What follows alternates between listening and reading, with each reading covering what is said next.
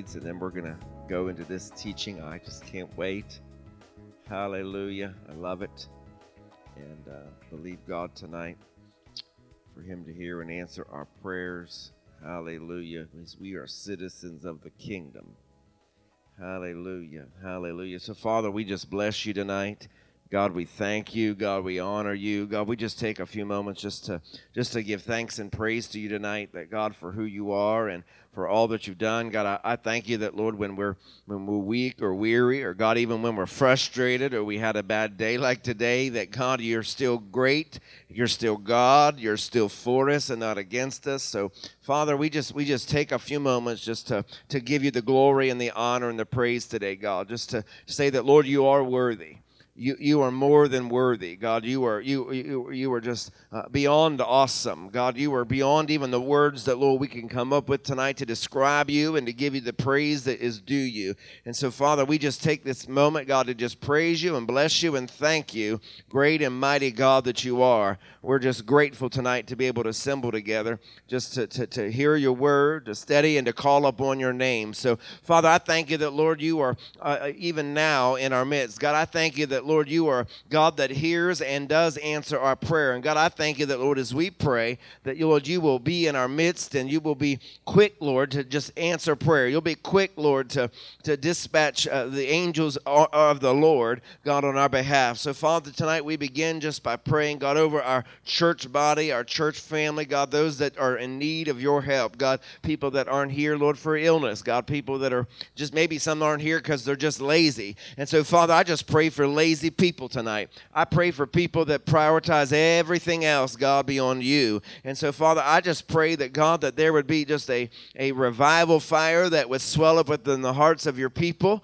that, God, that you would draw them. Lord, I know that you know how to get our attention. So, Lord, I'm not praying get them, but, Lord, I am praying that, Lord, you would wake us up. Lord, your word declares, Awake, awake, you who slumber, you who sleep. And so, Father, for those that are sleeping and slumbersome, God, in their, in their walk with you, Father, wake them up. Shake them. God, do what you must do. God, in these hours and these times that we are in, God, I thank you that you you, you will just get the attention of your people. That Lord, you would wake us out of uh, out of complacency and laziness, and that God, you, you would cause us to our, our hearts to yearn for you, our hearts to yearn to grow in you and to know your word. That and so, Father, this is a time, Lord, where if we're not careful, Lord, we must be aware, according to your word, of the wiles and schemes of the enemy and how he would come in. And so, Father, help us, God. Help us as a people. God, help me even, God, to, to, to be obedient, to, to shake your people awake. Uh, God, to, to help people to awake out of a slumbersome or sleepy period or just complacency. Oh, God, I pray. And to come hungry and bold, God, before you. Come, come aggressively seeking after you. So I, I just pray for those people tonight, God. I don't judge them. I just pray for them. I've been there. I know, God, what it is to sit on a piano bench and lead worship and, and yet still be complacent. So, Father, I just pray for them, God, that you would draw them as only you can. Holy Spirit, we just thank you that you have a, a way and a means of drawing the hearts of your people to you. And so we give you glory and honor and praise. But God, for those tonight that are in, in a position of need, God, for Ramona and her family, God, I thank you that, Lord, you are continuing to be their comfort and be their guide. Lord, I pray that you would assemble around them people that they would have words of life.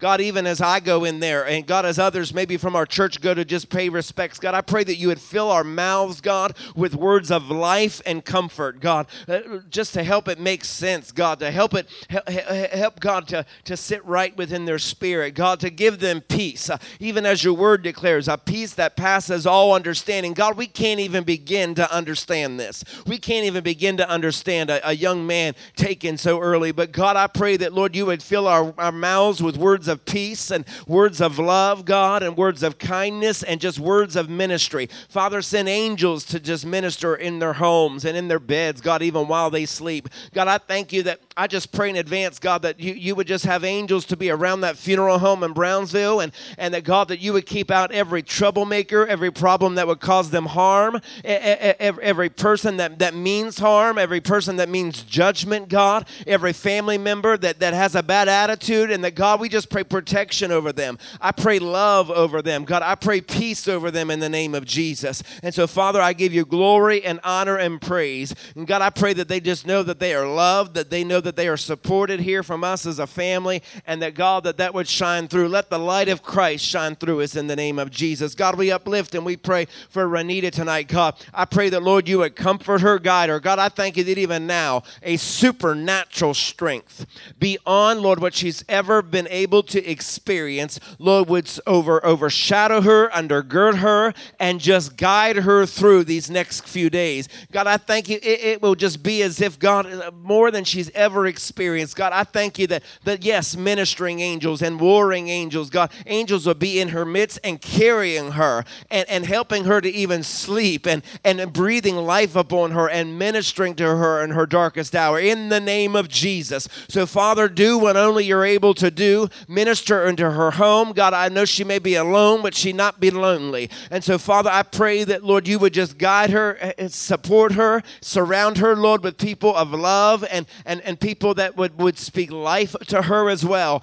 God, I thank you that, that we can celebrate the memories of what once were, but Lord, we're not going to worship in those past, but God, we're going to celebrate the gifts that you gave for the time we had it. And so, God will celebrate that. So, God, as she enters into another year, as she celebrates her day of, of life, and we celebrate her, her, her, her day of life, God, on the earth, God, we thank you for the years that she spent with her mother. God, we thank you for the blessing that her mother was. We thank you for the for the for the just the powerful woman matriarch that she was. But God, now I just thank you that Lord, this isn't a, a birthday to be somber, but this is an opportunity, Lord, where we're going to be reminded to carry on, to carry the torch, to pick up with, with, with, with what the great woman of God has left behind. So, Father, minister and strengthen and empower. Empower. That's just the word that I hear in my spirit tonight. Empower Renita. Empower her by the Holy Ghost, God, throughout the days ahead. And we give you thanks and praise and glory and honor tonight. God, I thank you for the other requests made tonight. God, for Michelle, God, we cover her.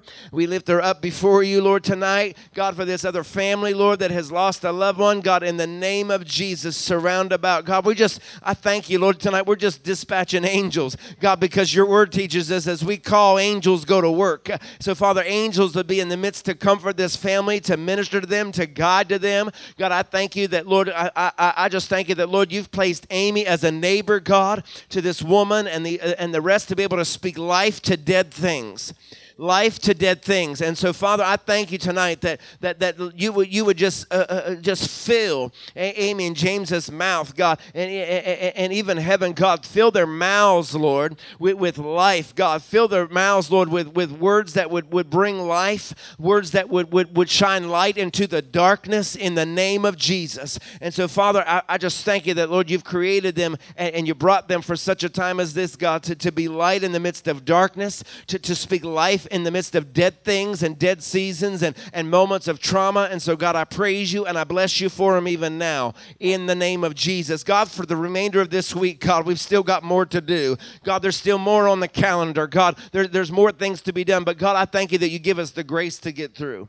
God, I thank you that you give us the strength to endure in the name of Jesus. So, Father, uh, uh let us not be overwhelmed by what is yet to be done. But God, we thank you that you walk with us, you go with us, and you empower us and you strengthen us in in the name of Jesus. God, in this room, touch every person under the sound of my voice. God, when this recording goes out to podcast, God, before it even airs, God, prepare their hearts to receive your word. Prepare people's hearts, God, to receive the kingdom of God, to awaken to the understanding and the revelation, God, of who they are. That, God, when we pray, you, you hear and angels go to work on our behalf. That, Lord, who we are as citizens of your kingdom, that we have rights and privileges, oh God. And so, Father, I pray just for your revelation over this word. I pray for your anointing tonight, God, that you would help us in this room. God, what these few people tonight in this small group can do, Lord, these few people could revolutionize this church with a mentality and an understanding and revelation, God, like never seen before. So, God, help us in our walk, that, Lord, it would not be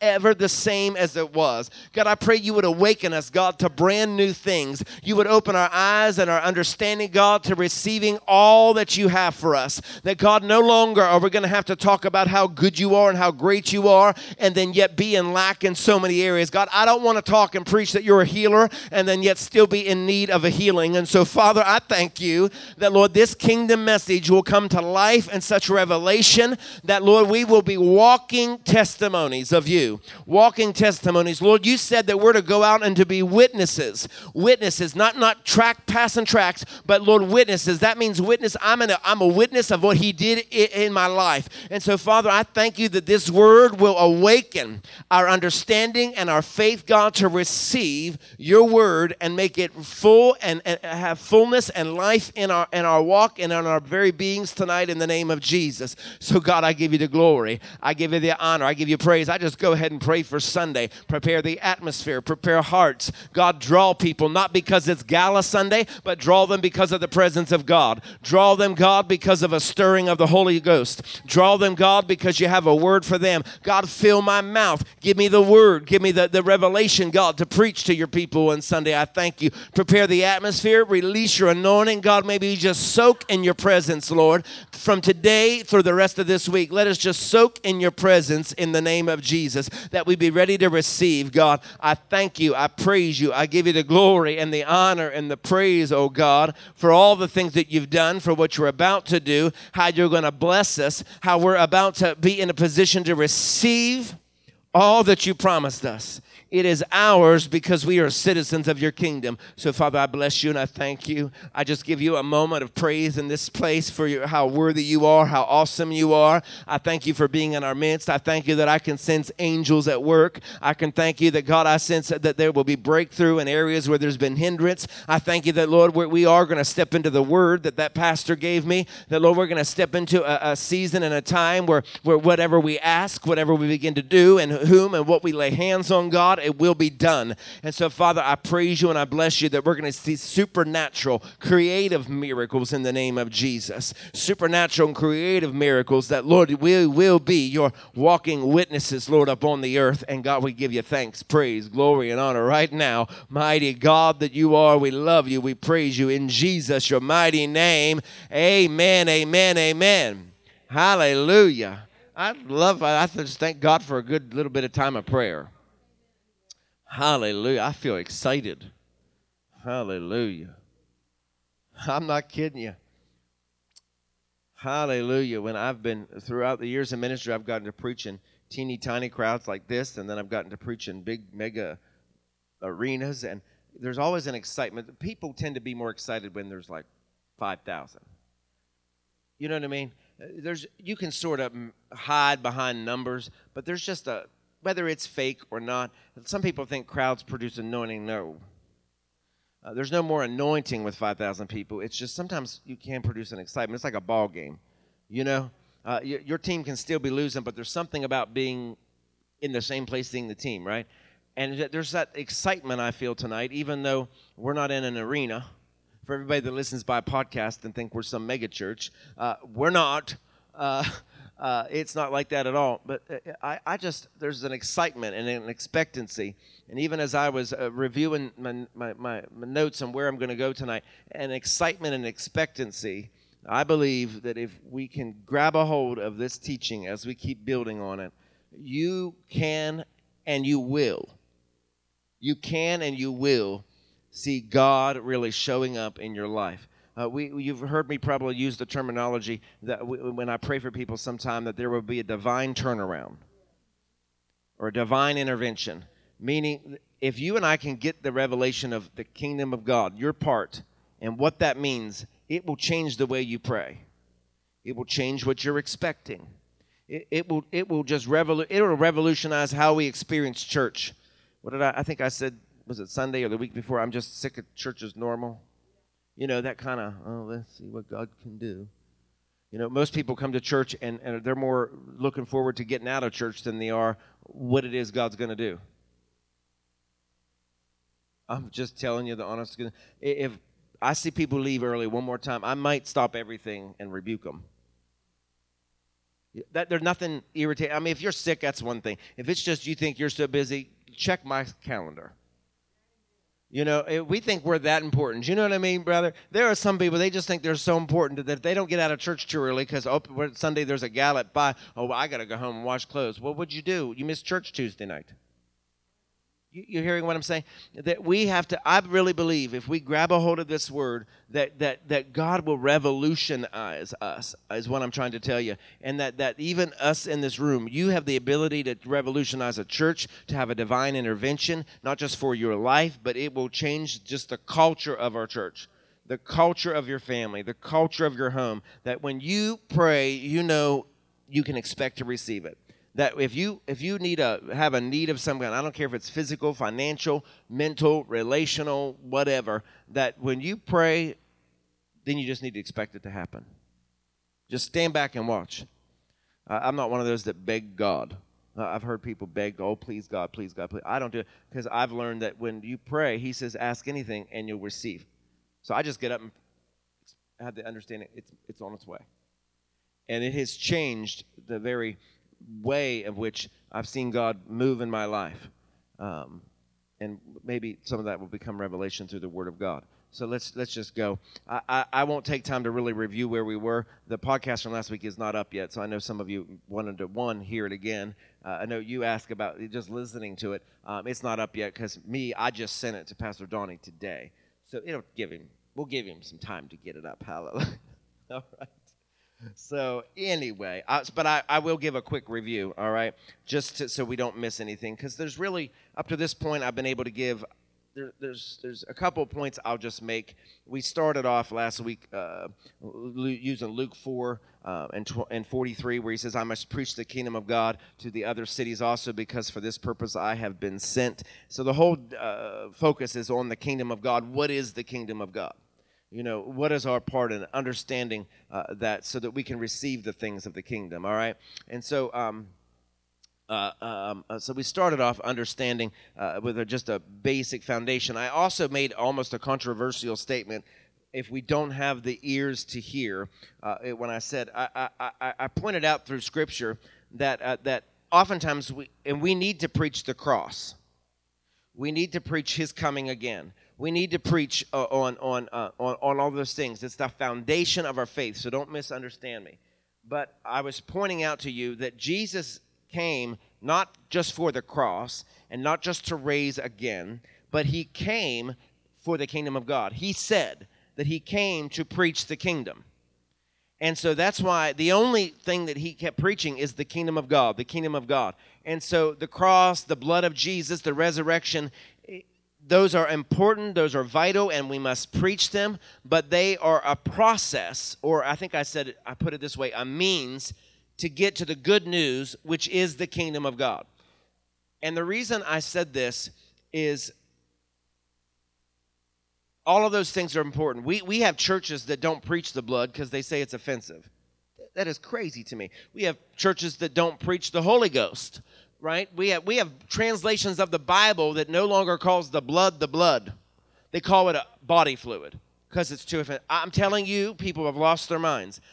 What I, am telling you, those things are still important. All right, we, we the Bible says that we are healed. We were healed by His stripes. So His blood, all of that is important. I just want to make the point and reiterate to you what I made last week as we build that the blood, the cross, his death, burial, resurrection, it, that it didn't end there. All of that was for the purpose to bring to you and I the kingdom of God. And that's what we're going to continue to build on. Uh, and that is the good news. The good news is the kingdom of God. And so we we started laying that foundation, and I left you with a couple of, of, of important things uh, to keep in mind.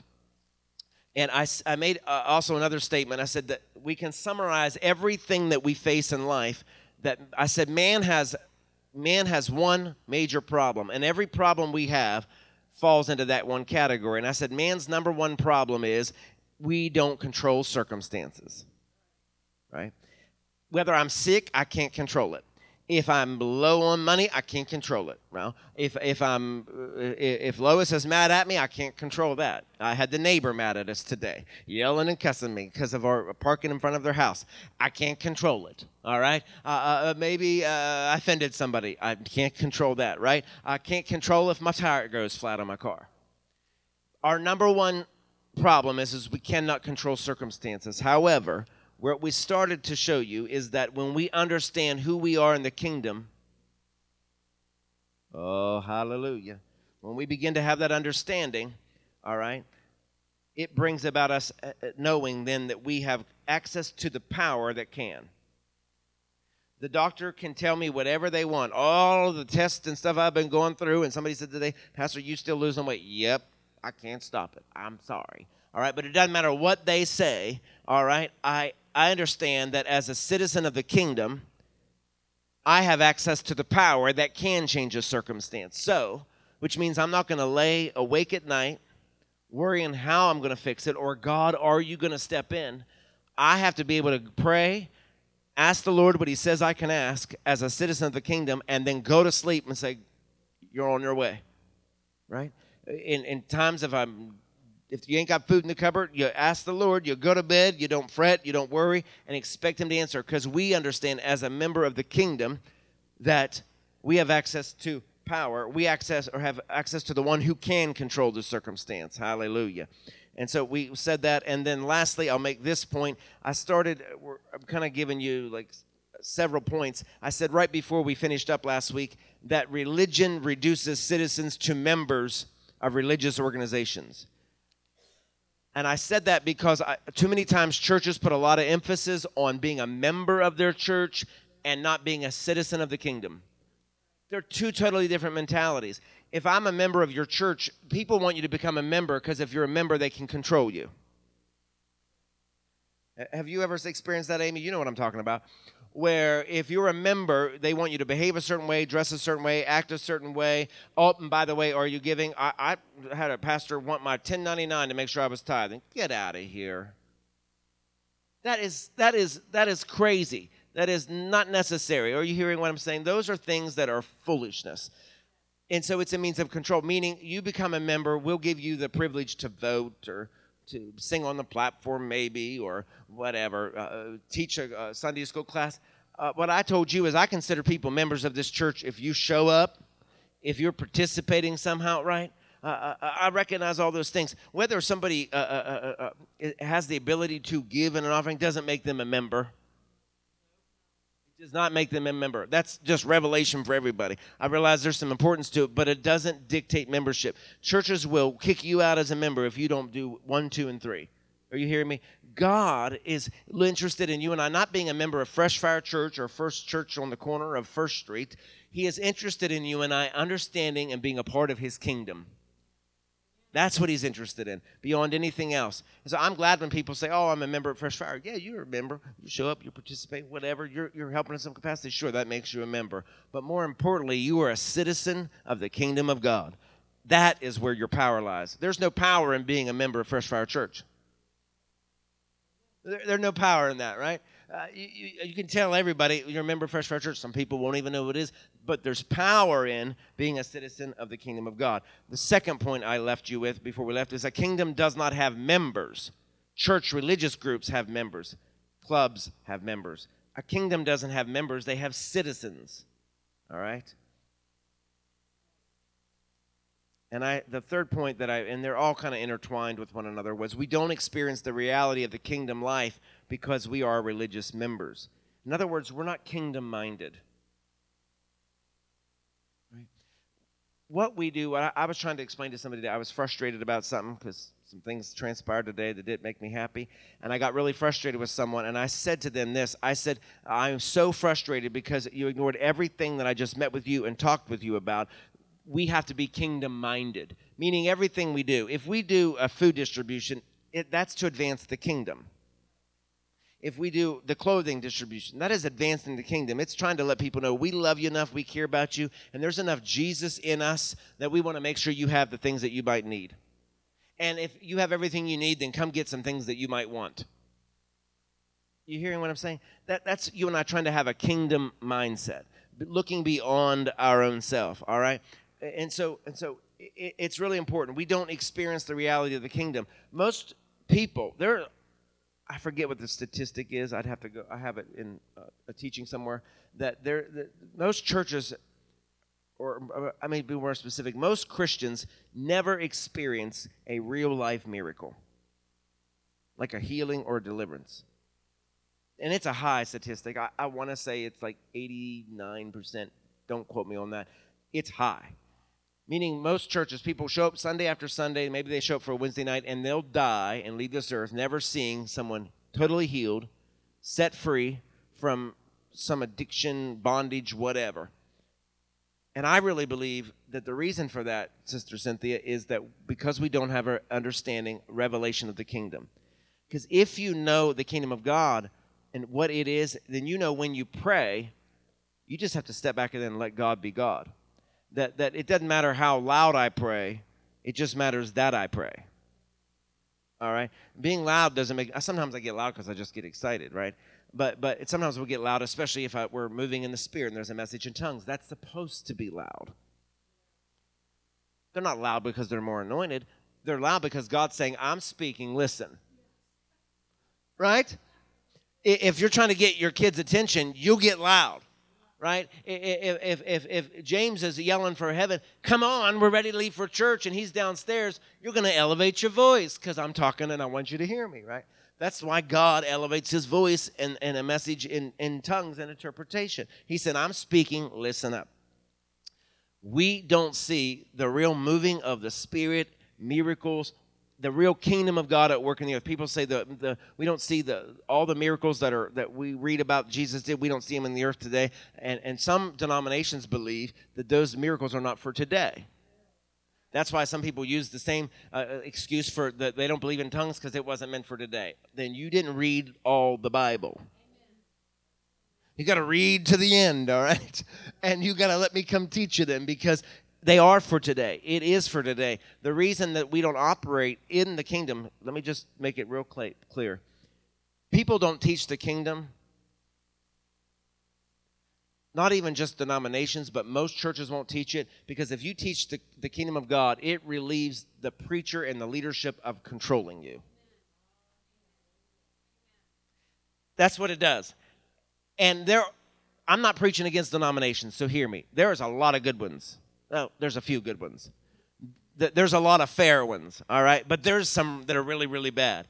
And there are some that they'll teach you doctrine, they'll teach you religion and and the kingdom is not religion it is not religion uh, jesus is all about having a relationship and so the kingdom is about liberating you in such a way in your thoughts that you realize that that the, the bible is not designed some people say oh i don't come to church because i don't want to be controlled that's religion I don't preach something to control you. You've heard me say so many times, some of you have heard it more times than I can say, I'm not a behavioral preacher. I don't preach against behavior there are some behaviors that are bad. There are some things that are not good. But what I have learned is that if you just teach people the word, all right, if, if you teach people uh, uh, uh, uh um, um, who they are in Christ, if you keep teaching them the kingdom, their behavior will change when you teach them what God has called them to be. So for me to get up here and preach, oh, you, you shouldn't do this and you shouldn't do this and this is sin, this, is, I, I'm, I'm, I'm preaching condemnation. And the, the devil is the one who will condemn you. Condemnation is of the devil. And churches will kind of do that and you know, we'll intermix that into our messages to try to, you need to behave this way. If you're going to be a member of this church, you can't do that. I don't want to hear you talk that way. Uh, you shouldn't say that. And so I understand that the conviction is from the Holy Ghost. So my job is to preach the gospel, let the Holy Spirit, I can't convict you. The Holy Spirit will convict you. And when you're convicted, conviction will pull you up, condemnation pushes you down. So I always tell people this if you go to church and you feel worse when you leave than when you went in, that's condemnation. Meaning, you've been preached. I, I, bet, I, I, I sort of grew up in church, uh, Cynthia, that and it, it was sort of ingrained. There was such religion beat into us. Religion that you had to dress this way, you had to behave this way, sit up, don't do that, don't do that. That you just felt like, okay, I quit. I ain't gonna do nothing because all y'all ever do is yell at me, right?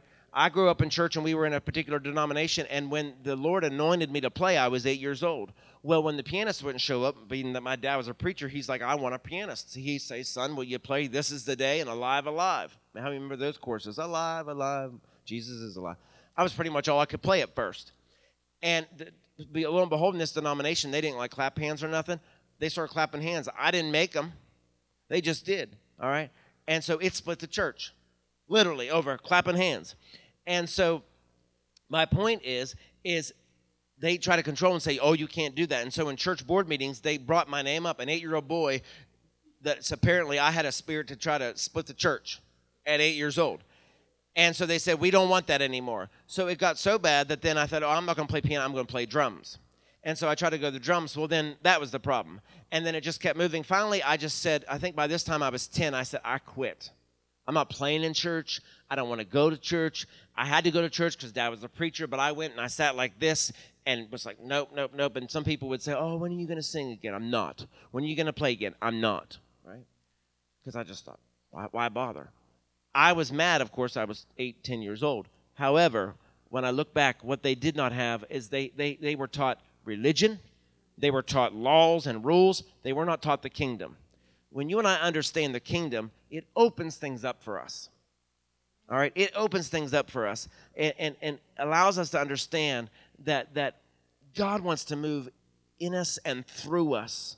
All right, and that all this other stuff, so much stuff that we get mad about, that churches focus so much of their energy on, isn't doesn't have anything to do with the kingdom. All right? And Jesus is all about the kingdom, all right? So so we don't experience the reality of kingdom life because we focus too much on membership. It doesn't matter if we have 1500 people on our roster as church members, all right? There's no power there. But God does want me to teach you what it is to be a kingdom citizen. Hallelujah. Thank you, Jesus. Um, a government. Uh, uh, uh, let, me, let me back up. In the kingdom, in, in the, when I speak of the kingdom of God, and we're going to get to some more scripture in a moment, in, in a kingdom, you don't appease the government. This is this is I think the final thing I said to you, and so I want to build off of this. What I mean is, if you are a citizen, there is not appeasement. Once you're a citizen, you have rights and can make demands. And I and I we need to relate that to what it is to be a citizen of the United States. Because we're a citizen, we have certain rights and demands, right? Uh, uh, I'll get into a better example here shortly. I don't want to get too ahead of myself. In other words, it is reversed. In, in this kingdom, all right, in the kingdom of God, the government works for you. So many times, religion and church tries to teach you and I that we're supposed to work for the church yeah, we need a volunteer. We can help in different ways. You know, it's great, you know, all of those things.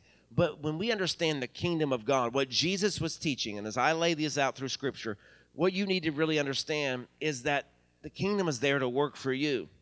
Now, that'll mess with some of our minds because some of us were really raised in such a capacity that we felt like we need to do and we need to do and do and do and do. And we get manipulated into giving and we get manipulated into being in church every time it's open. We get manipulated into, you know, working the sound booth and doing this and I got to do this and I got to do that. And, and I know what it is. You sort of get guilted to feeling like you're not doing enough or that you're not enough. Right? where you and I need to understand the message of the kingdom that Jesus was preaching through the scriptures I laid out last week and what we're going to build on tonight is is is that is that uh, the, the, the, the, the kingdom is here to work for you and what that means all right and what that means.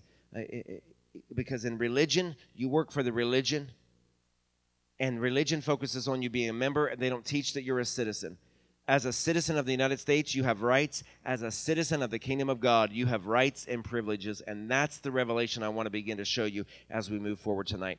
The fourth point that I'll make this is where we're going to pick up tonight. The fourth point every kingdom has to have a constitution or a covenant, which is what we call the Bible. All right? I, I, I briefly introduced that earlier in the teaching last week the Bible, what it is, is it is it is my constitution. It is my Bible. You know, a lot of people say Bible means uh, uh, uh, believers' instructions before leaving Earth, right? But why, like what more than anything, Bible is just my constitution. It lets me know my rights and my privileges as a citizen of the kingdom. It lets me know what I can ask God for, what He will do on my behalf. Everything that is within the pages of your Bible, you can ask for. It's for you. All right. This is our Constitution. In the same way that our our United States has a constitution, the Bible was our constitution. All right. It's what makes things legal. All right. Every number five, every every kingdom has laws. And laws have to be obeyed for the kingdom to work. All right. How many do we ever hear on the news where the House of Representatives or the Senate they, they start trying to bend the law to, for their benefit, right? And if you do that, it everything will crumble, right? If, there really is an insurrection, right, and someone tries to usurp authority, the whole thing will fall apart, right? and so it, we have laws right so so that the kingdom can work. We have laws as a nation so it can work and function amen? The sixth thing and we're going to get somewhere let me just try to move quick. The sixth thing is every kingdom has a government. The government is just the ruling authority oh hallelujah hallelujah the kingdom authority and the seventh one which we're going to pause on for a bit tonight is privileges. We'll touch on all of these as we work through this over the weeks to come. Privileges. That seventh one, privileges that you have as, a, as a, in the kingdom. I want you to understand your citizenship is a privilege. Your citizenship as a, as a member of the kingdom is a privilege. But not just that, our citizenship in this country is a privilege. That's why I said people try to climb the wall and come through desert and all the stuff to get to our country because it's awesome. I know we have a lot of things wrong, but it's awesome compared to everywhere else, all right? But as a citizen of the kingdom, it's a privilege. I want you to understand something, though. You and I don't have the right to be a citizen, but once you are a citizen, you have rights. Once you and I are a citizen of the kingdom, then we do have rights, all right? it's not easy to become a citizen of a country, all right? Because citizenship, every country realizes citizenship is a privilege, all right? And it gives you privileges and rights. And so if you want to become a citizen here in the U.S., it's not easy. It's not, it takes years and it's costly, right? That's why so many people just try to get here and then just stay a while and try to get legal eventually because it's very costly. Because you and I need to understand just to have being a citizen that we get rights and privileges. Now, when someone comes into our country illegally, they have no rights. All right? They, they, they have no rights. There's no benefits that they, they can demand from the government. All right? They can't call up the senator and be like, do this for me. Right? When we've had problems, uh, Uh, or when we tried to form different things, when we started attacking the crime and stuff in our community, we had I talked we talked to U.S. senators and local politicians and the governor's office and all they were all calling the church right? Because we we said hey we're citizens and we don't like what's happening. We need you to do something. And they picked up the phone and called and showed up because we have rights and we have privileges all right? Now if I was an illegal immigrant they wouldn't care.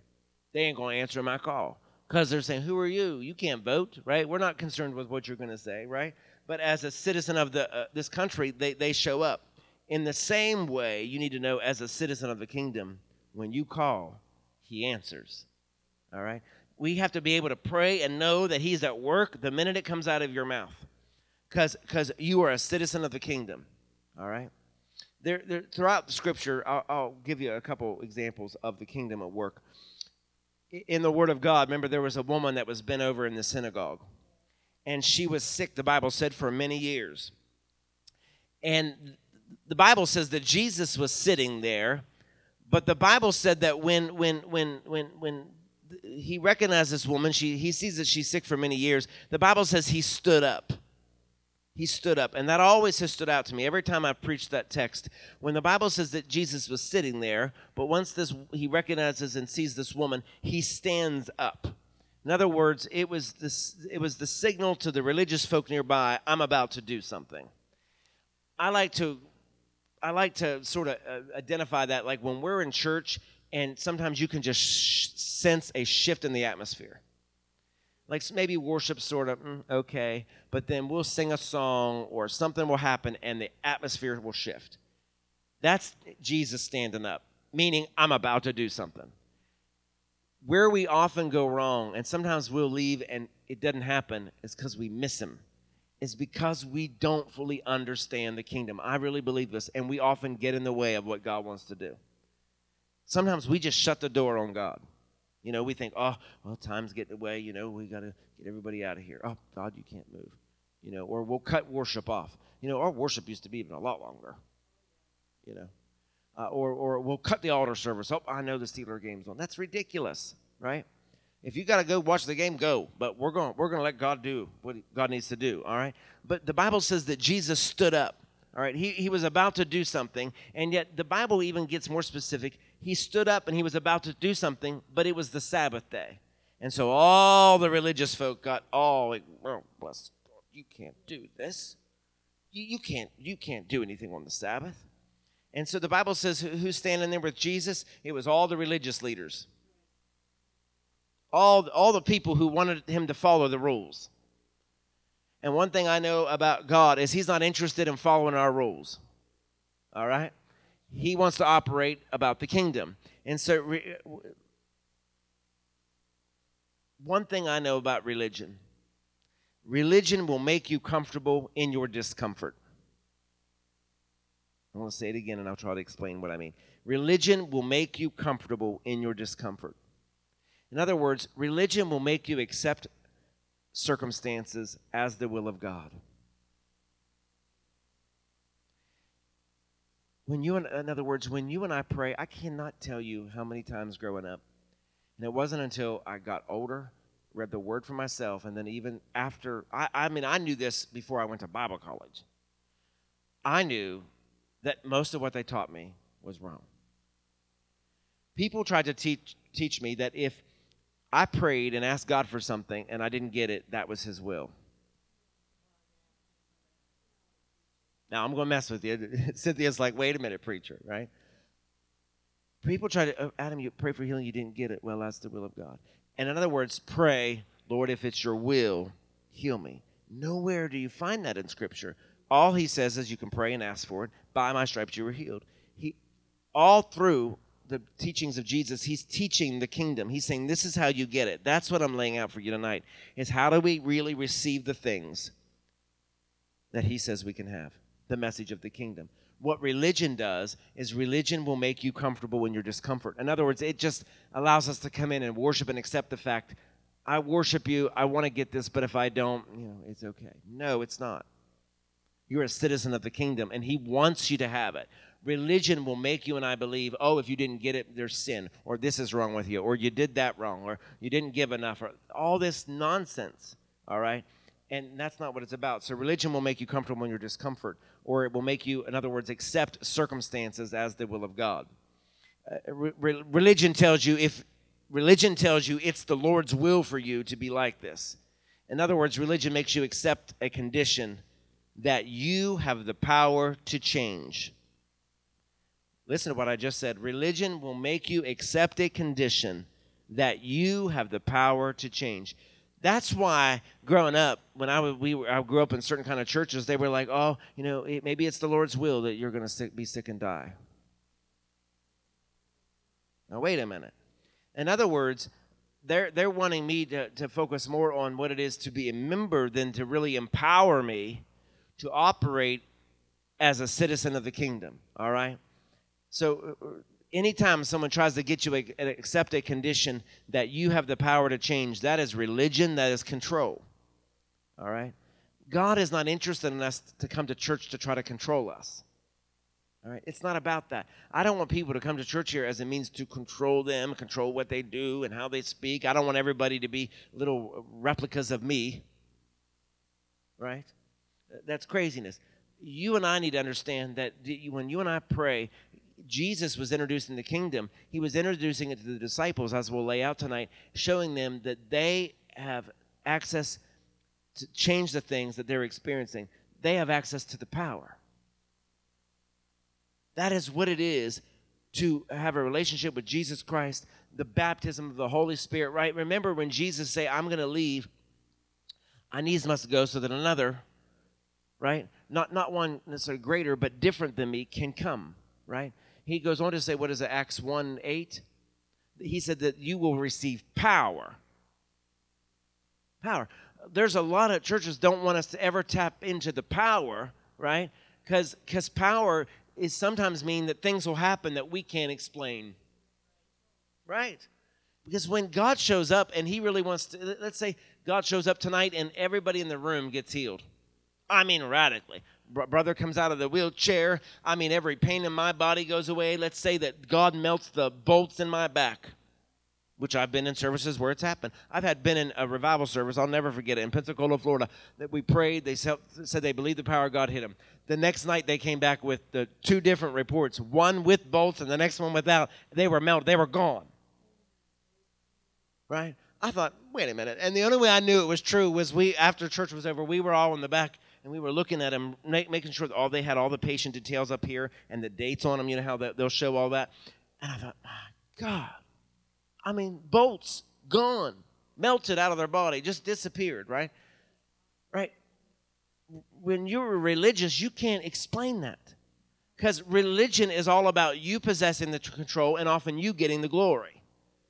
Sometimes, as individuals, we get egos and we want to get the glory. When, oh, look what happened at my church. No, look what happened. You know, look what happened in the house of God. Look, look how the kingdom of God was released upon the earth, right?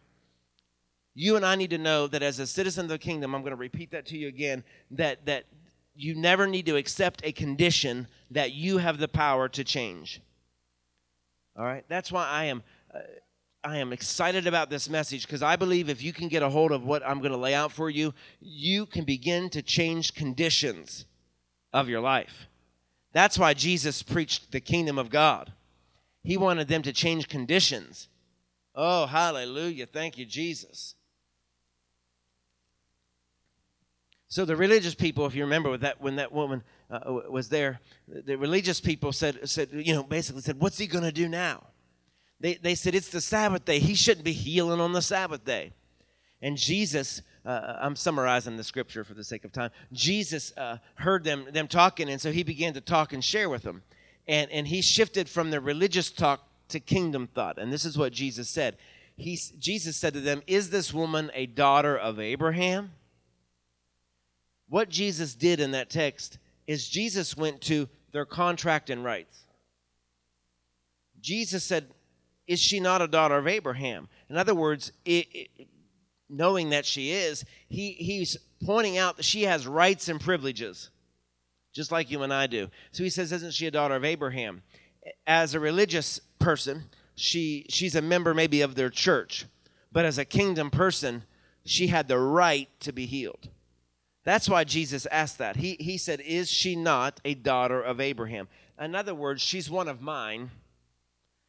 According to the, the contract, she has a right to be healed.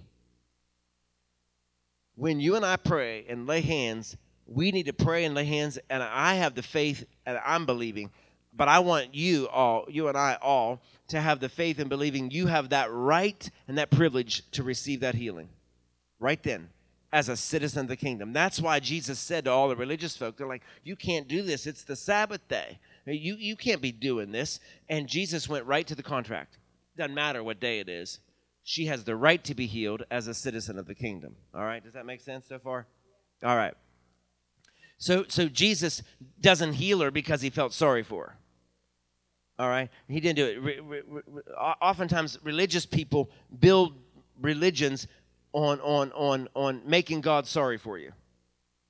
That's why I don't have to beg God to do something. I don't have to make, you know, sometimes maybe, uh, uh, I don't know, Lois will manipulate David, make him feel sorry for her into getting her something she really wants, all right?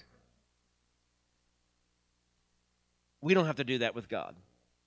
God says, You have rights and privileges as a member of my kingdom.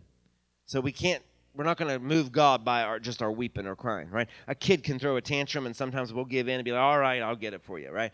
God isn't moved by that, all right? God is only moved when you and I have the understanding that we have rights and privileges, all right? So, the Word of God says that, that, that, that God made a contract with Abraham. And when he made the contract with Abraham, you might remember, he said that there would be none of these diseases among you. All right? God said there was going to be none of these diseases among you. So once Jesus can identify what diseases is among us, then you and I have the right to be free from it.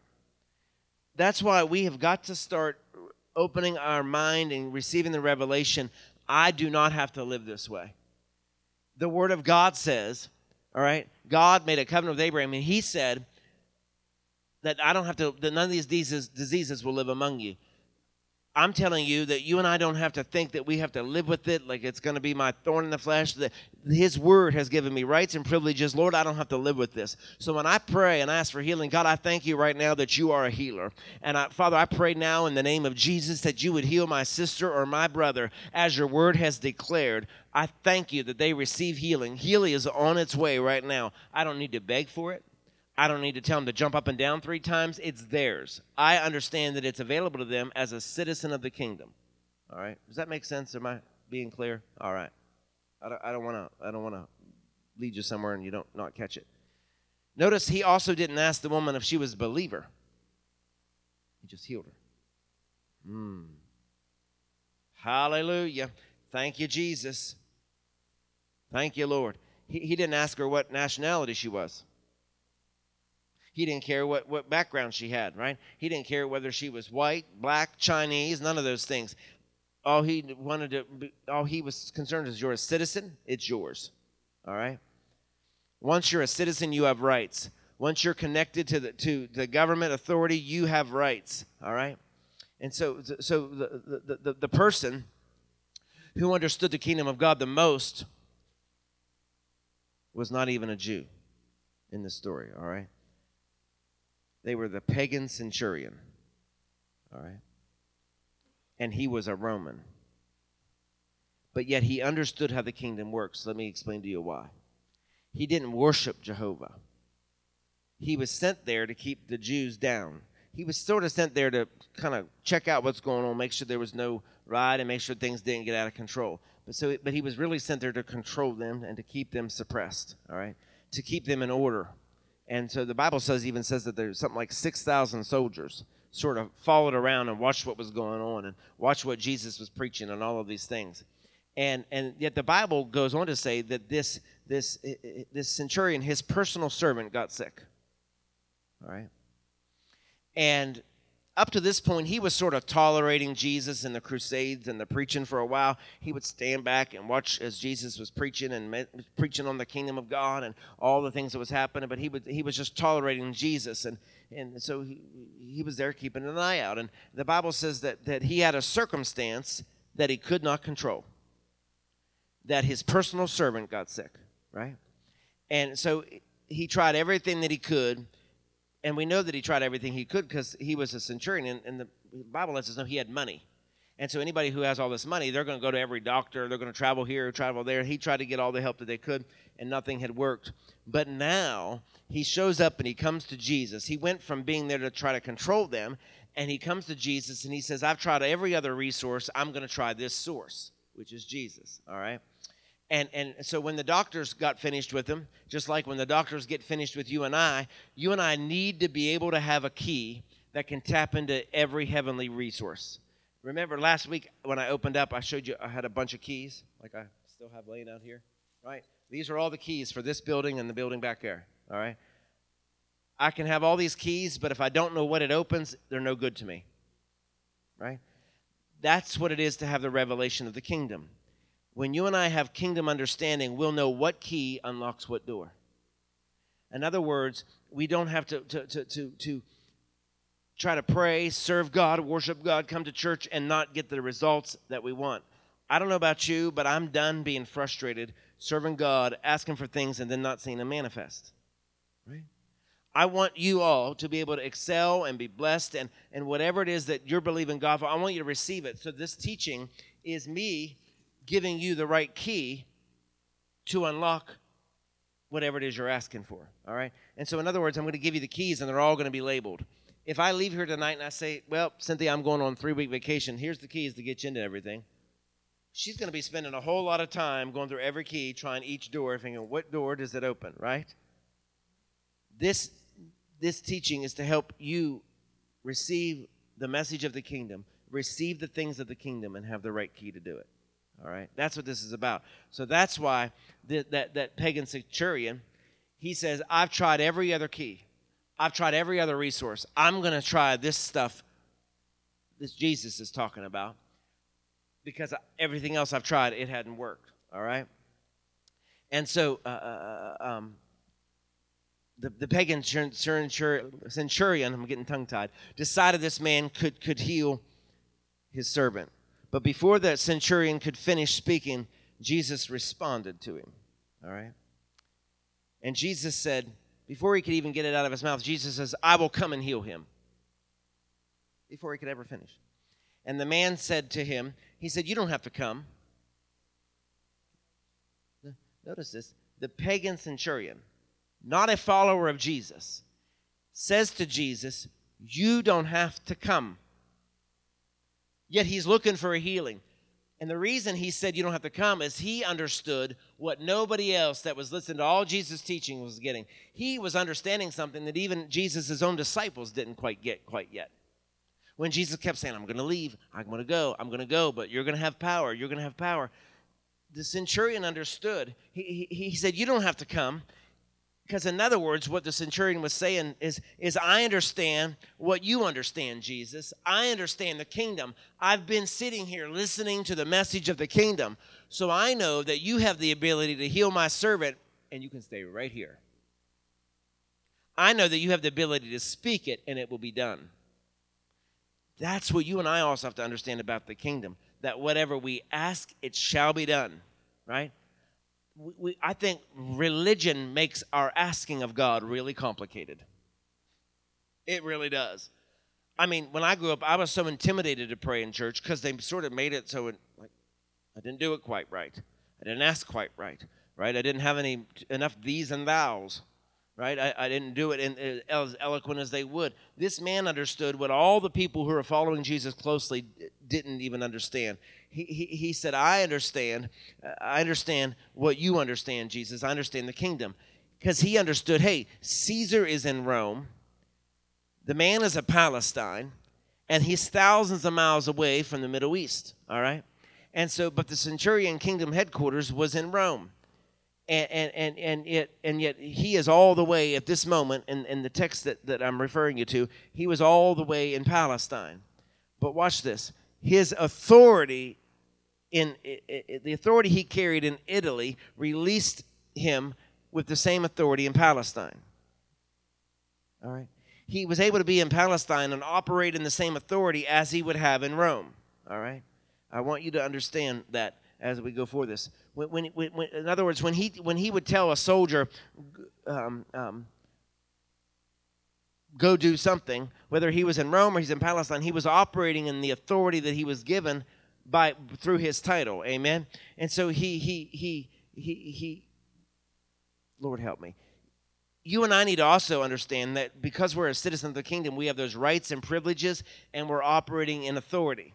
And so I can ask things of God and he will answer because of the authority that he's given us. We, we can demand that a demon leave a, a, a person and they must go because we're operating in the authority that God has given us. And, and so he understood the kingdom because of his position.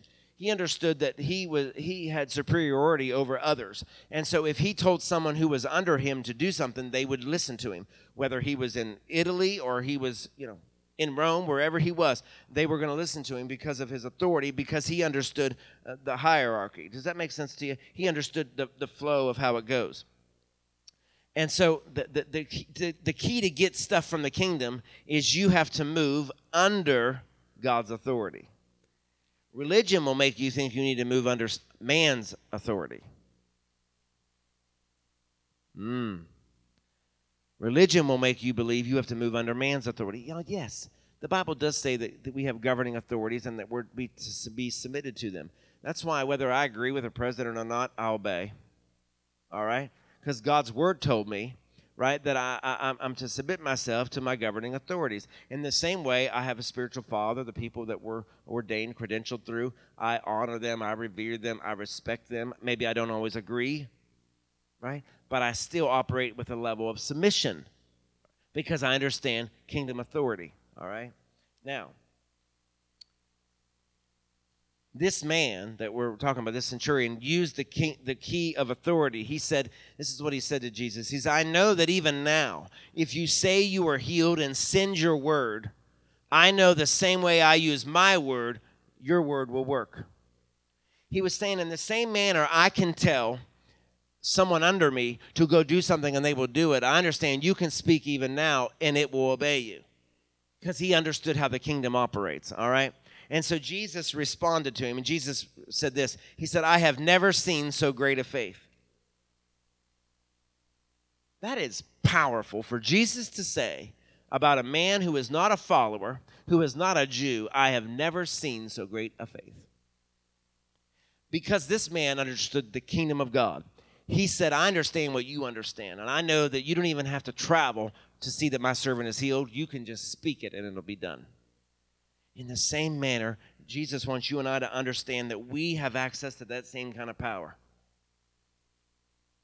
That same kind of power. I, have kind of given the illustration when I've done leadership teachings. I think, Cynthia, you might help remember, where that a person who walks in their rightful authority can just walk in a room and the atmosphere will change. Do you ever notice that? When, when people, uh, people will say that, that even certain presidents have a certain like aura, they'll call it, about them, that when they walk in the room, there's just a hush because they walk in their authority, right?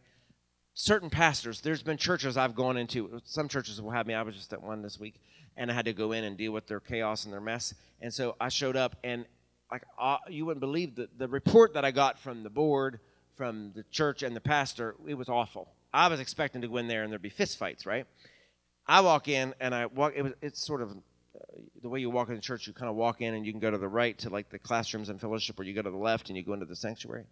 And I walk in the vestibule area hall, and I could hear all of like the noise and the talking, a lot of loud speaking before I went in to deal with their leadership and say, you know, get right, or I'm coming for you. And um, I walk in, and as soon as I get to the double doors, you know, they must have heard me walking, and I mean. And I thought, oh boy, they must have scared them, right? But what it really was, as, as, as I was thinking, is, is just walking in your kingdom authority it's not me. I didn't walk in there with an ego, say, I'm here, I'm going to straighten you all out. It was me knowing, God, I'm here. I'm going to teach him your word. So I'm walking in your authority. It was really the authority of God going with me, the power of God going with me. That's what it is. It's not the man or the woman or the person. When you and I walk in, in, in our right authority, you can walk into a, a tornado of a mess in your home and it'll come in order just because of the anointing and the power of God that operates with us. That's what it is to be a part of the kingdom. That I'm walking in His authority. Things will come in order just by your presence. All right? Sometimes if, if everyone's real talkative and loud on a Sunday morning and I'm not in the sanctuary much and I come in, people don't just get quiet because service is about to start. They're like, oh, got to quiet up. The preacher walked in, right? Same thing with your home. Kids will settle down, right? If your kids are carrying on, you walk in the room, they sort of straighten up, right? Because mom's here.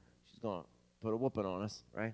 Because we're walking in our rightful authority. I'm trying to uh, relate this, but so, but Jesus said to him, uh, said to him, "I have never seen so great a faith." The man knew the key of authority. The way to get things done is to understand authority. Jesus told him, "Go on your way. Your servant is healed." I mean, hallelujah. Because the Bible says the same hour the servant got up and he was healed. The same hour that while they were thousands of miles away, that same hour, Jesus just, go your way, your servant is healed. And all because the, the, the, the centurion asked, he didn't even get it all out, and Jesus says, he'll be healed, right? He'll be healed because there's certain rights and privileges of the kingdom. Notice he wasn't even a follower. He wasn't even what he, he, wasn't sitting in church like you are. He was just hearing a little bit, but he had an understanding. All right, and he just had an understanding. Hallelujah! Thank you, Jesus, for hearing and helping us to understand and receive the word of God. Are you still with me? Whew. I alluded last week, but I want to expound a little bit. The angels take care of the citizens. We're going to talk more about this uh, later on, but I'll, I'll give you a, a, brief summary. The angels take care of their citizens. Uh, in a kingdom, the citizens do not fight. Now, many of us were raised to say we're part of the army of the Lord. But remember, I, I think it was the last week I said we'll see, really see nowhere in Scripture God's not calling you and I to pick up arms. Watch this. It's going to mess with our minds. Religion has made you and I into an army, but nowhere in Scripture is the church called an army. It's kind of mind blowing. I mean, I remember singing songs about us being in the army of the Lord, right? But nowhere in Scripture, go looking, Google it if you have to. but you will not find it where he refers to you and I as an army. Jesus never says it and he never teaches it. But his word, the word of God, actually says that the Bible says this that he is giving his army charge concerning the citizens. Or citizens. Now, watch this. So, the kingdom of God, the way Jesus lays it out, the kingdom of God makes you and I in charge of the army. I'm going to show all this to you. His army actually fights to protect the citizens. Watch this. If you're a member of the Marines, they're fighting so we don't have to, right? If someone signs up to join the Marines, the Army, the Navy, right? They go fight. You, the people, just normal citizens of the United States, aren't fighting, right? The Army is. The Word of God says that the, the, the, the angels are the army of the Lord. Now, watch this. You and I need to understand they're fighting so we don't have to. I'm not saying that there isn't warfare that happens. There is a real war, right? We know that the Bible says so. That, that there are wickedness in high places, right? We can feel the oppression of the enemy. Oftentimes, sometimes you can feel it in church. Sometimes we come under attack, right? But through the Word of God, what he's, what you and I need to understand about the kingdom of God is that when I pray, there will be angels that war on my behalf. I don't have to. We've turned intercessory prayer into into us being the army. I, will make it make sense. Hang on. Because the army actually fights to protect the citizens. Anybody who's ever served, you've served, right? Brothers served, right? Others have served. They've served to protect the citizens. We have people all around the world right now serving in our military, and they're there. They're doing it to protect the citizens. They're not. They're not there, and then for the citizens to rise up and fight ourselves. In the same manner, that's how the kingdom of God operates. Amen. Hallelujah. I, am going to help you understand this. I can see some of your puzzled faces, Lois. okay, you're, you kind of look like preacher. All right. Now, when, when you become a soldier, when you become a soldier in the army, right, you're just not a, you're just, uh, you're, you're just not a, a, a citizen anymore right? When you become a, a, a, let me put it this way: when you when you join the army, you're just not a civilian, right? You've been trained with special tactics. You've got special education to take care of certain particular things. That is why civilians, right, or just an ordinary citizen, doesn't go to war without some training. In the same manner, God's saying, I love you enough. I need you to know that as a citizen of my kingdom, that if something rises up against you, you don't have to go fight for it. Know that you are commander of the army of the Lord. Because remember, he said, I've given you power to trample on demons and scorpions. Uh, and he's shared some other things. He said, I've given you authority that really you and I are the commanders uh, uh of the armies of the Lord. So watch this. Uh, uh, growing up, we were taught that we're soldiers in the army of the Lord. Mm-hmm. And yet, if, if we are soldiers in the army of the Lord, God help me. It, it, when, when religious people tell us, and, and some churches start teaching us that we're, we're soldiers in the army of the Lord, then in other words, once you're a soldier, I can't take care of you. You can take care of yourself. Right? If everyone in here, if every citizen of the United States is trained as a soldier, what do we need an army for? Right? And so kingdom the revelation of the kingdom is is know who you are. In other words a lot of times we spend a lot of time trying to get god to move and trying to war against the enemy but i understand as a commander guess what the commanders don't go to war? They, they, they stay in their plush little comfy tents and what do they do brother? They'll call out orders to the people in the front line saying i need you to do this this and this but they're not at war right? They had been at some point they earned their stripes and all those things because what they put in their time. But you and I need to understand that He has given you and I charge. And so He says, I don't need you to go to war. What I need you to understand is that a citizen of the kingdom, my army goes to war for you. In the same manner that if we attack someone, or we, we, we bomb a country, we're not the ones doing it as, as citizens or civilians. Our army is. God's saying, I need you to understand as a citizen, I've got you covered. Remember, I said earlier, He's working for us. The kingdom works for us, not we work for the kingdom. I don't have to go to war to do this. Now, watch. It doesn't mean there's not a time where I, I, I, I, I there's warfare that is engaged. I, I don't want to get you confused. There are times where we are in a war, right? We just established we're in a world between two worlds, right? Right, right. There is a war. We just have to know our place. Like she said, we have to know the armor has a purpose.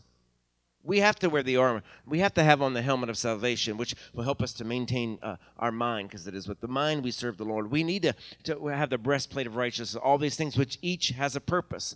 But I also need to understand that what my position is. Sometimes we're trying to go to work and to do something, and God's saying, You're doing something that I don't need you to do.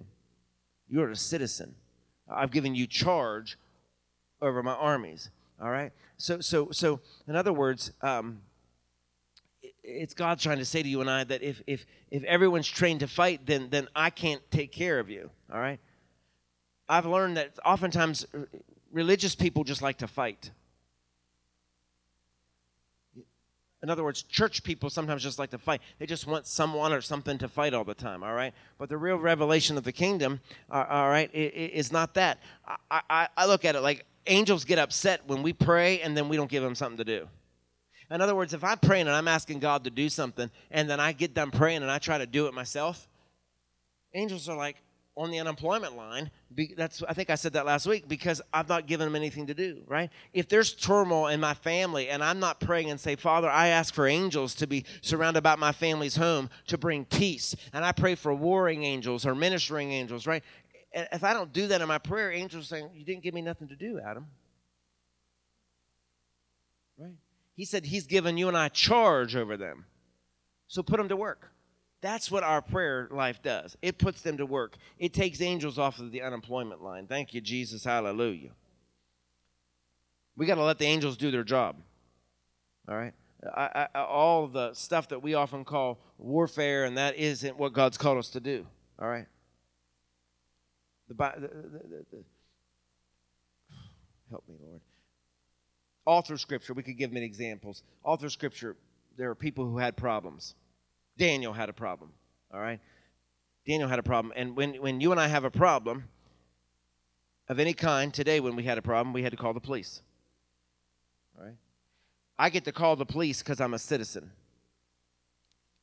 When you call the police and you're a citizen, they come running.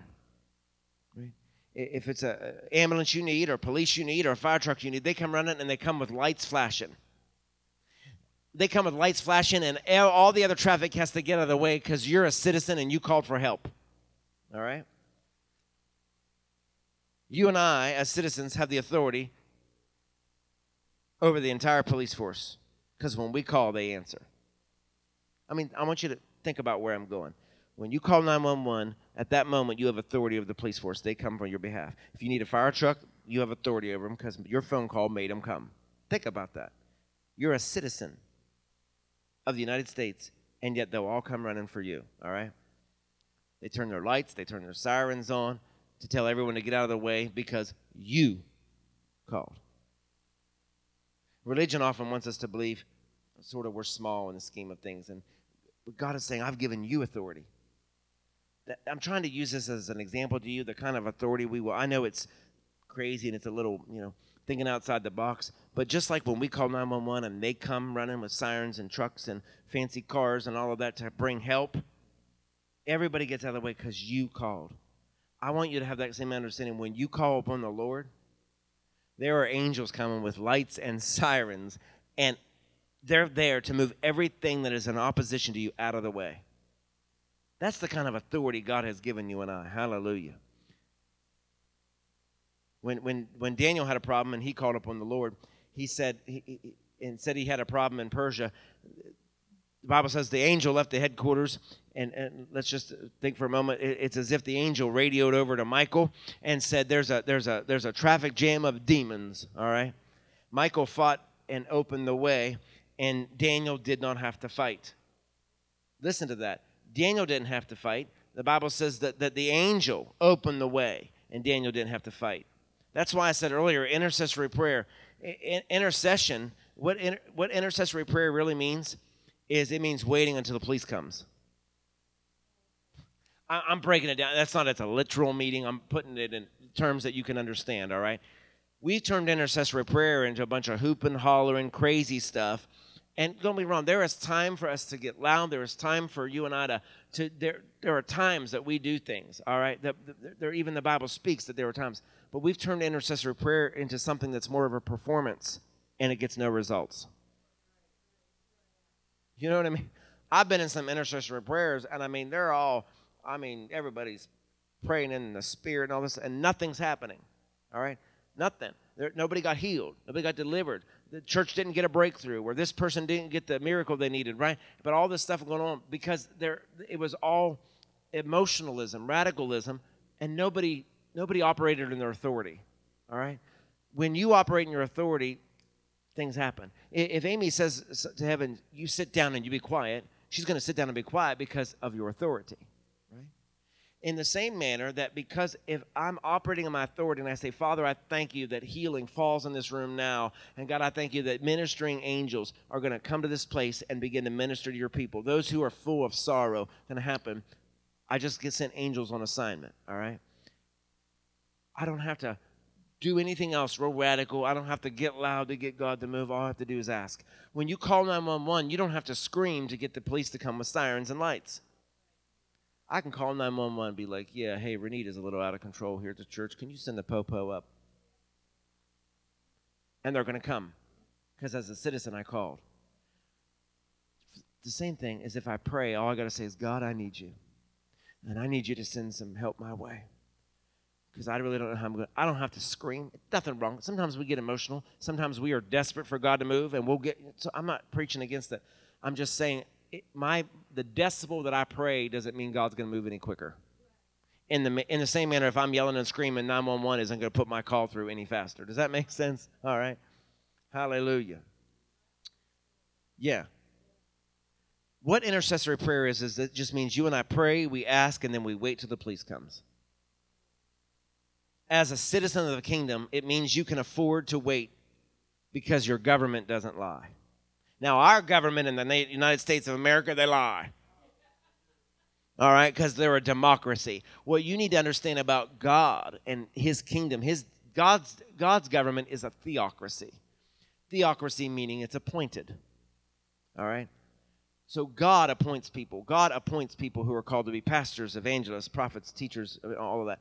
They are confirmed by other people who have been appointed. All right but God Himself, His government, who we're talking about. When we pray, we pray to Him. We don't pray to Mary.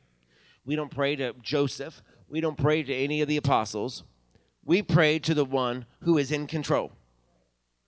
All right? God the Father in Jesus' name, because He doesn't lie. That's why if you pray to anything else other than that, they lie. They have no authority. I, I don't even want to get into that because you'll get me all fired up about the ridiculousness that people do and how they think they're going to get results and answers, and they're praying to a being or a person that, it, it, that is not divine. Right. The God that we serve has power. He has demonstrated that power over and over again, and there is power in the name of Jesus. Now, now, now, now, now, now, when I pray, my job after I pray is I just need to be at peace and wait till the police come.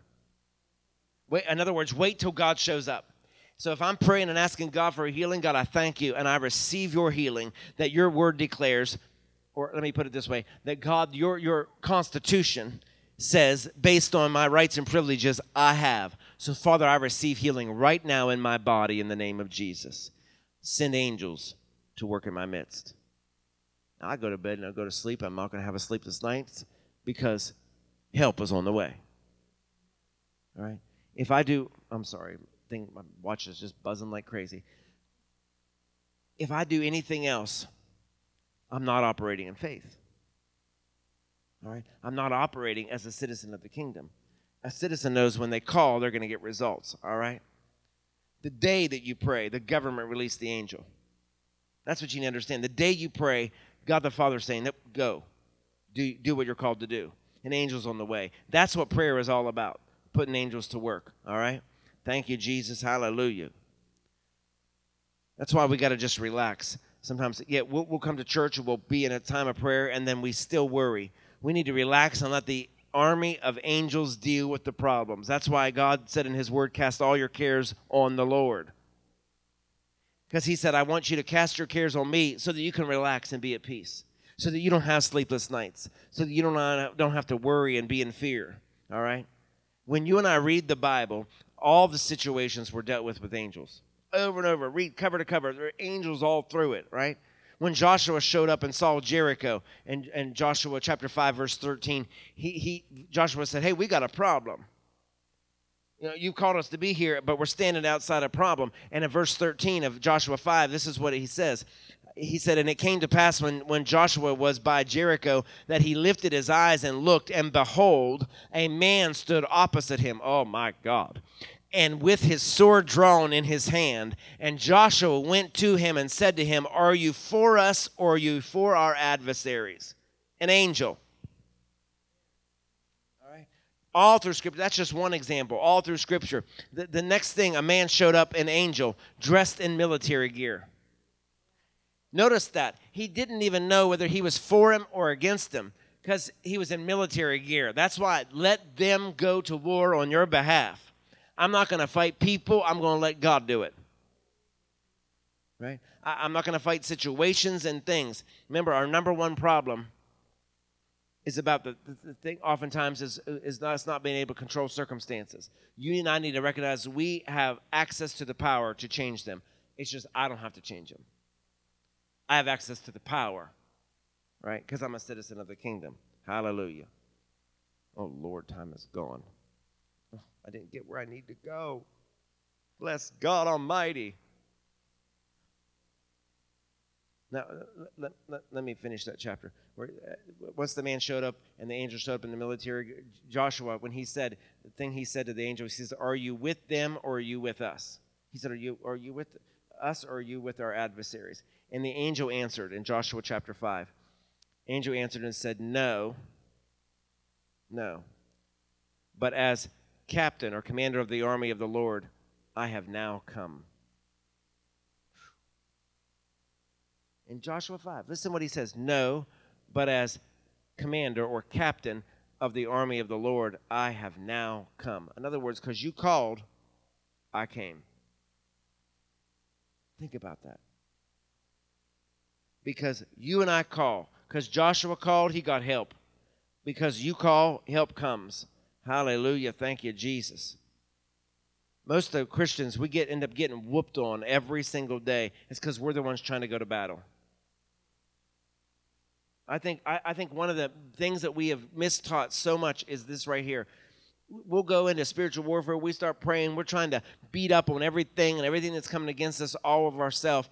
And yet God's saying, no, no, no, no. You're getting whooped you're getting beat down and you're feeling depressed and beat up on every side because you're trying to do it in your own strength, all right?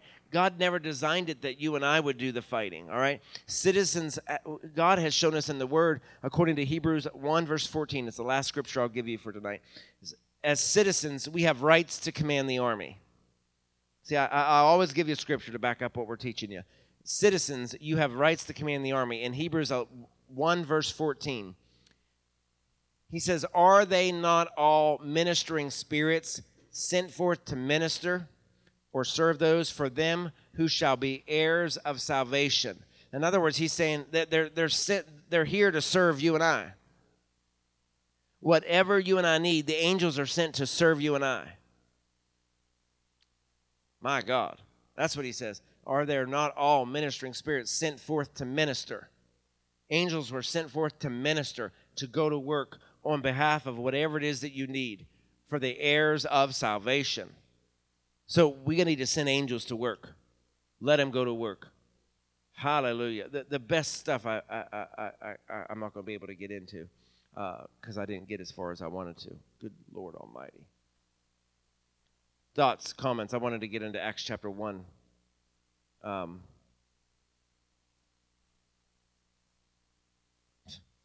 Lord have mercy. It's all right. We'll have to make it good for next week. Thank you, Lord. Because I wanted to get into understanding the power that you've access to so it all starts making sense. Because tonight you might be sort of like, I don't know, like, I'm confused what you're saying. Because Jesus, even made it a point to say that I, I, I, if I if I even open my mouth anymore, I'll make it upset. But you and I need to understand that that you and I have the ability that when when we dispatch angels, the thousands that go out. I'm not talking about one. Even Jesus gave an example, and he was trying to prove a point that that eh, when he was teaching the religious leaders, he said, "We're not here to have a war." He wanted them to understand the power of the kingdom that he could he could call in legions of, of angels, right?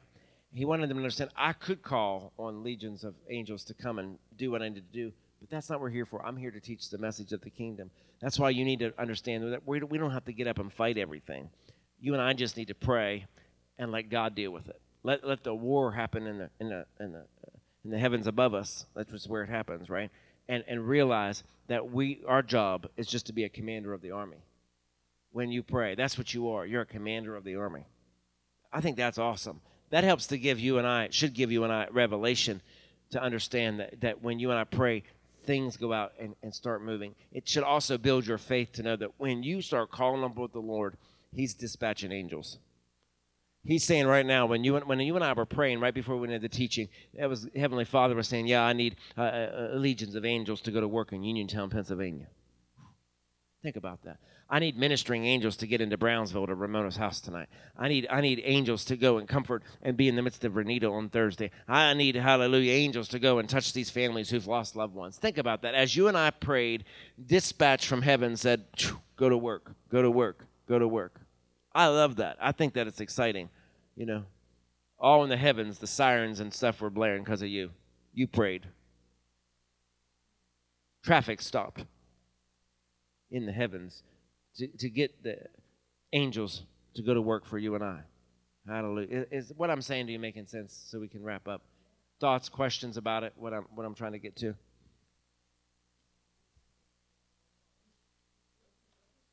Well, that's the thing, though. We're, we're conditioned. It's not that you're praying wrong. We're praying how we're taught. And we're taught to pray from religion. That if it ain't working, you ain't living right. How many times have we been taught this kind of stuff? But yet Jesus healed someone who wasn't even a follower.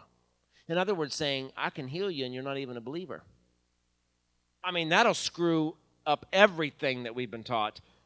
In other words, thinking, because I've seen God heal people in a service and they've not confessed Jesus Christ the Savior. He'll use it, though, to teach them the kingdom, to get to them.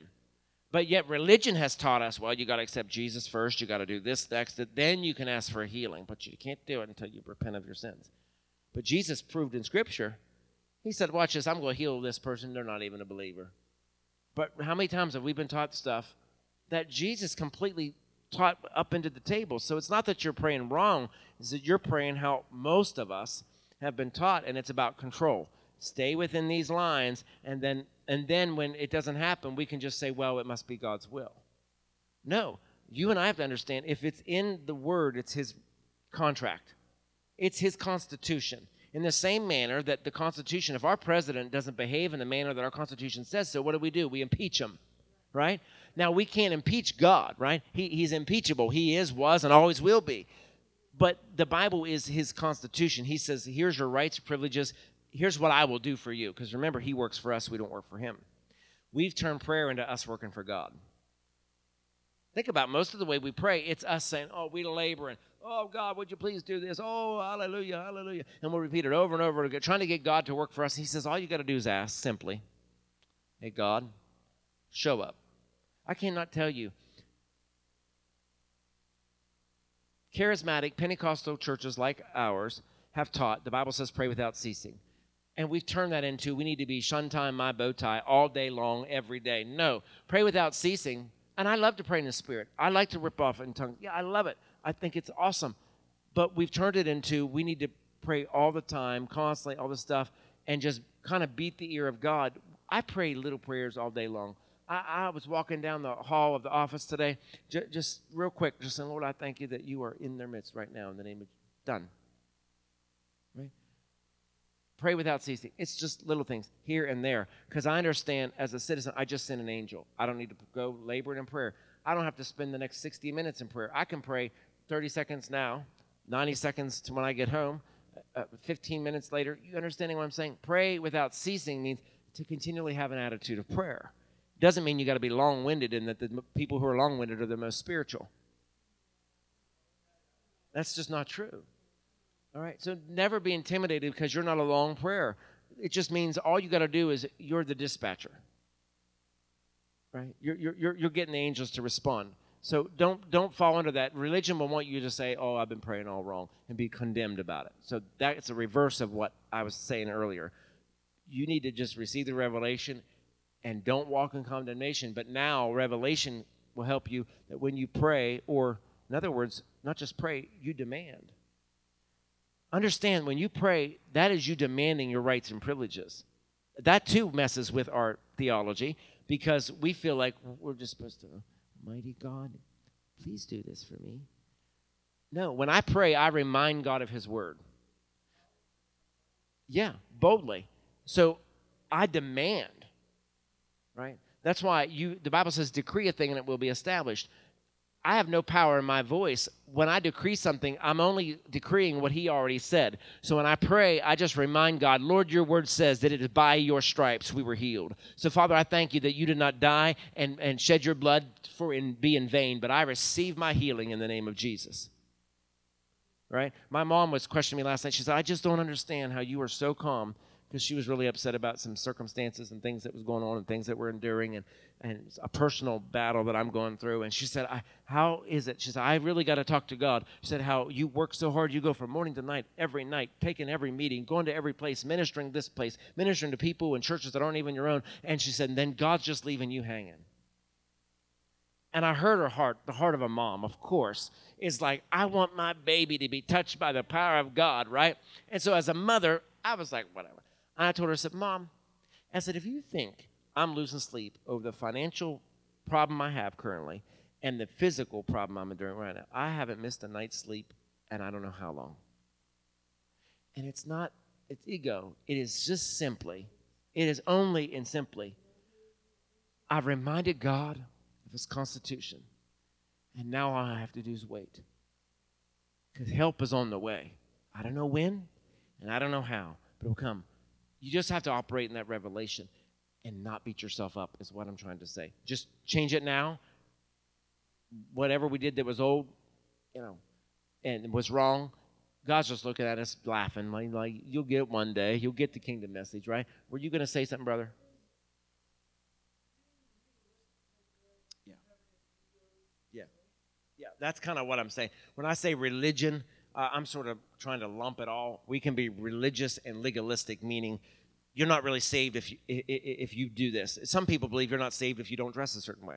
Some people believe you're well, you can't be a member if you if you. Uh, I don't want to get into too much, uh, but you know, uh, if you you know, wait, ladies who if you wear makeup or you don't uh, uh, wear a dress or if you cut your, you're all going to go to hell.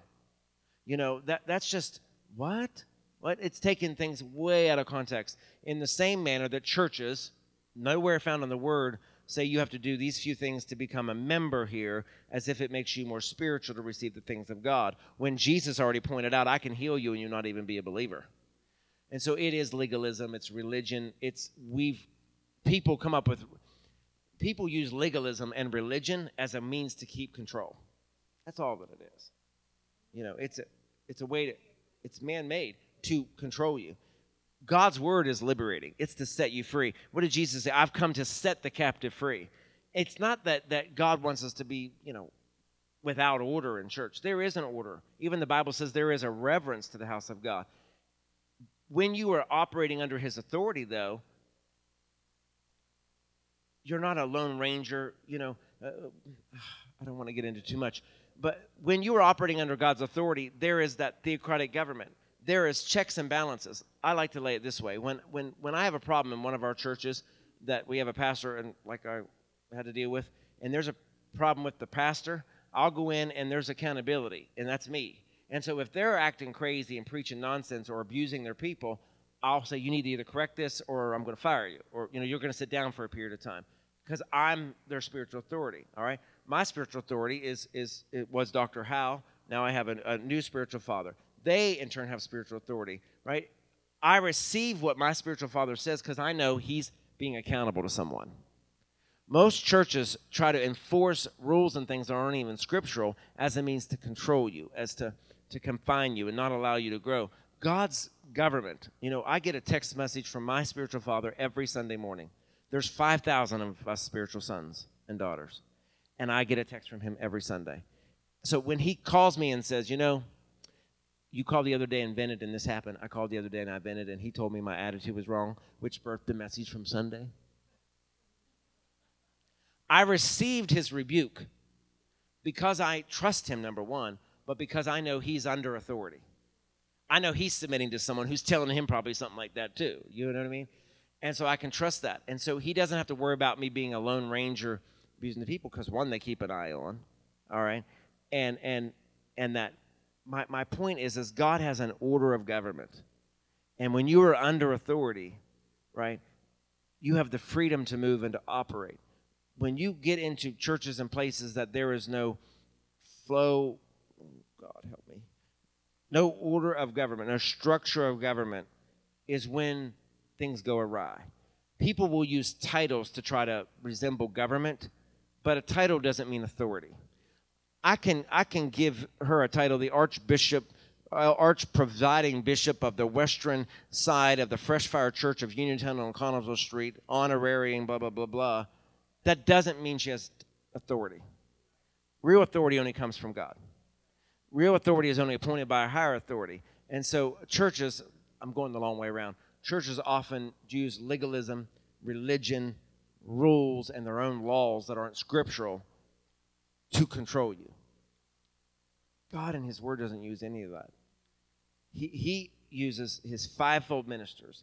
He uses, you know, the other church government, you know, elders, you know, deacons and that to release his power into the into the church. All right. And so we'll come up with everything else that's not scriptural to minimize the power of God so that we stay in control. Does that make sense?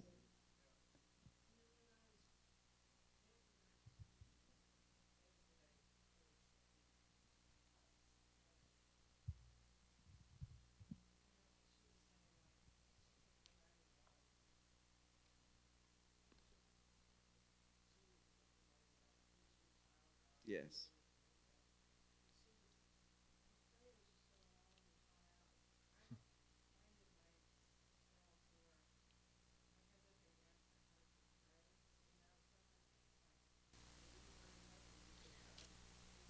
But it goes back to it's not her.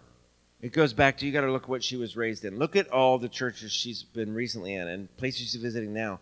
It's their culture.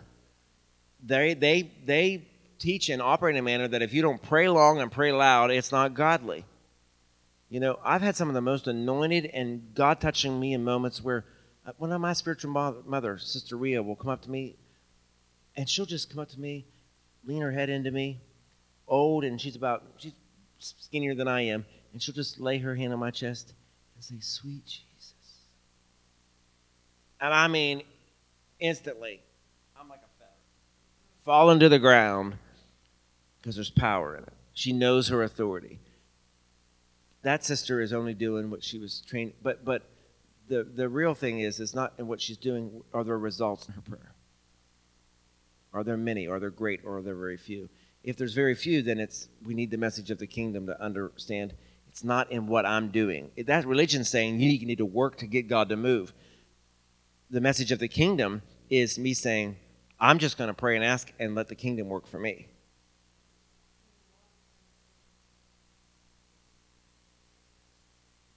That's all right. You were going to say something. Yeah. Yeah. Yeah.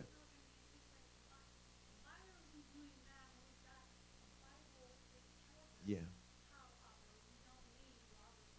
Yeah. Yeah. Yeah.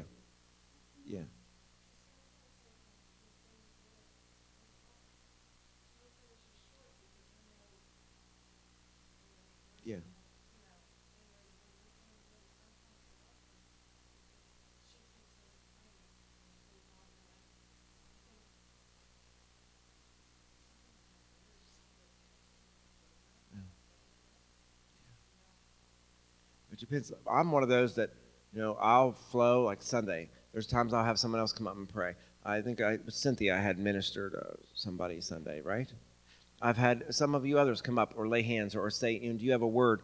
Because there's sometimes, you know, church people are so conditioned that the pastor's going to get the miracle, the pastor's going to pray it through. There's sometimes I can literally feel like, uh, uh, like it's almost like heaven has a bridle on me, and I can feel like in my spirit him pulling me back, and like, nope, nope, like you know, everything in me is like, I got to pray for this person, anoint them, name them Father, Son, Holy Spirit. Oh, and rebuke. But there's sometimes I can just feel him pull me back. In other words, he can move through others. Sometimes he anoints people, and some people carry a special anointing, whether it's to minister to Connie or to minister to this one, or maybe he's bringing a word through someone that they need to hear. And so we just have to be sensitive enough to realize there's sometimes I don't pray long. I'll do an altar service. Sometimes it's a quick boom, boom, boom. Then there's other times I'll labor with someone. Sometimes I don't give an altar call. It depends on how the Holy Spirit's navigating. And some people just don't do that. They again, it's not kingdom mentality. It's them trying to work for the kingdom. If I pray loud enough, shake hard enough, miracle's going to come. No, that, that's not going to do it at all. You look foolish. You don't look spiritual. You know, it's it's just a lack of teaching, and it's not their fault, our fault. It's literally a lack of teaching. Because what I've just laid out, we didn't even get to the depths of this. As we go through this, you realize that the message of the kingdom takes control away from man. And we like to be in control. Preachers like to be in control. Church leaders like to be in control. Elders and deacons, well, they want to scowl on their face and all this stuff. You know, where when you understand the message of the kingdom, yes, they have a role to play and they have authority in the church, sure. But you realize it's when it comes to the spiritual matters of things that we're talking about, it's you and God. You're going to get what you need with or without the elder, with or without the deacon, with or without you know the preacher or whomever you know because you have the authority to dispatch 911 on your behalf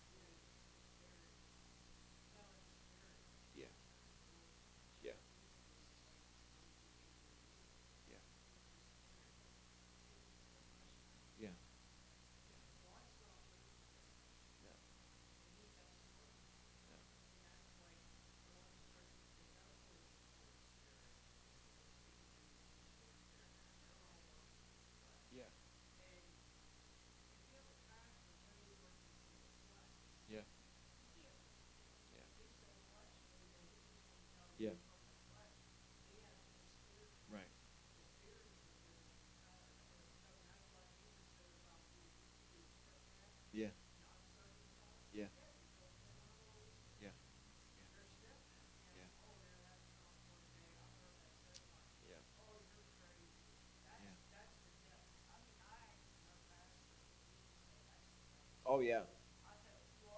Yeah. Yeah. Yeah. For sure. I mean, I've had pastors to, I have pastors that won't associate with me because we speak in tongues. You know, I'm not welcome at certain meetings in town because we're Holy Ghost filled. You know, it's it happens. It does, and I don't even debate it anymore. Uh, I, I just don't get into it. But it's it's a shame. But Jesus said, "You shall receive power." And it's a power to operate, power to see things happen, power to see all these things manifest, and that's what we have to begin to operate in is the power. And our job, what God has given us spiritual leaders to identify when people are operating in their flesh and shut them down. That's one of the things I don't like to see is when people are operating fleshly and and and wishy-washy church leaders just let it go. You know, if someone's operating in the flesh and they're trying to make it look spiritual, you got to stop that stuff right in its tracks.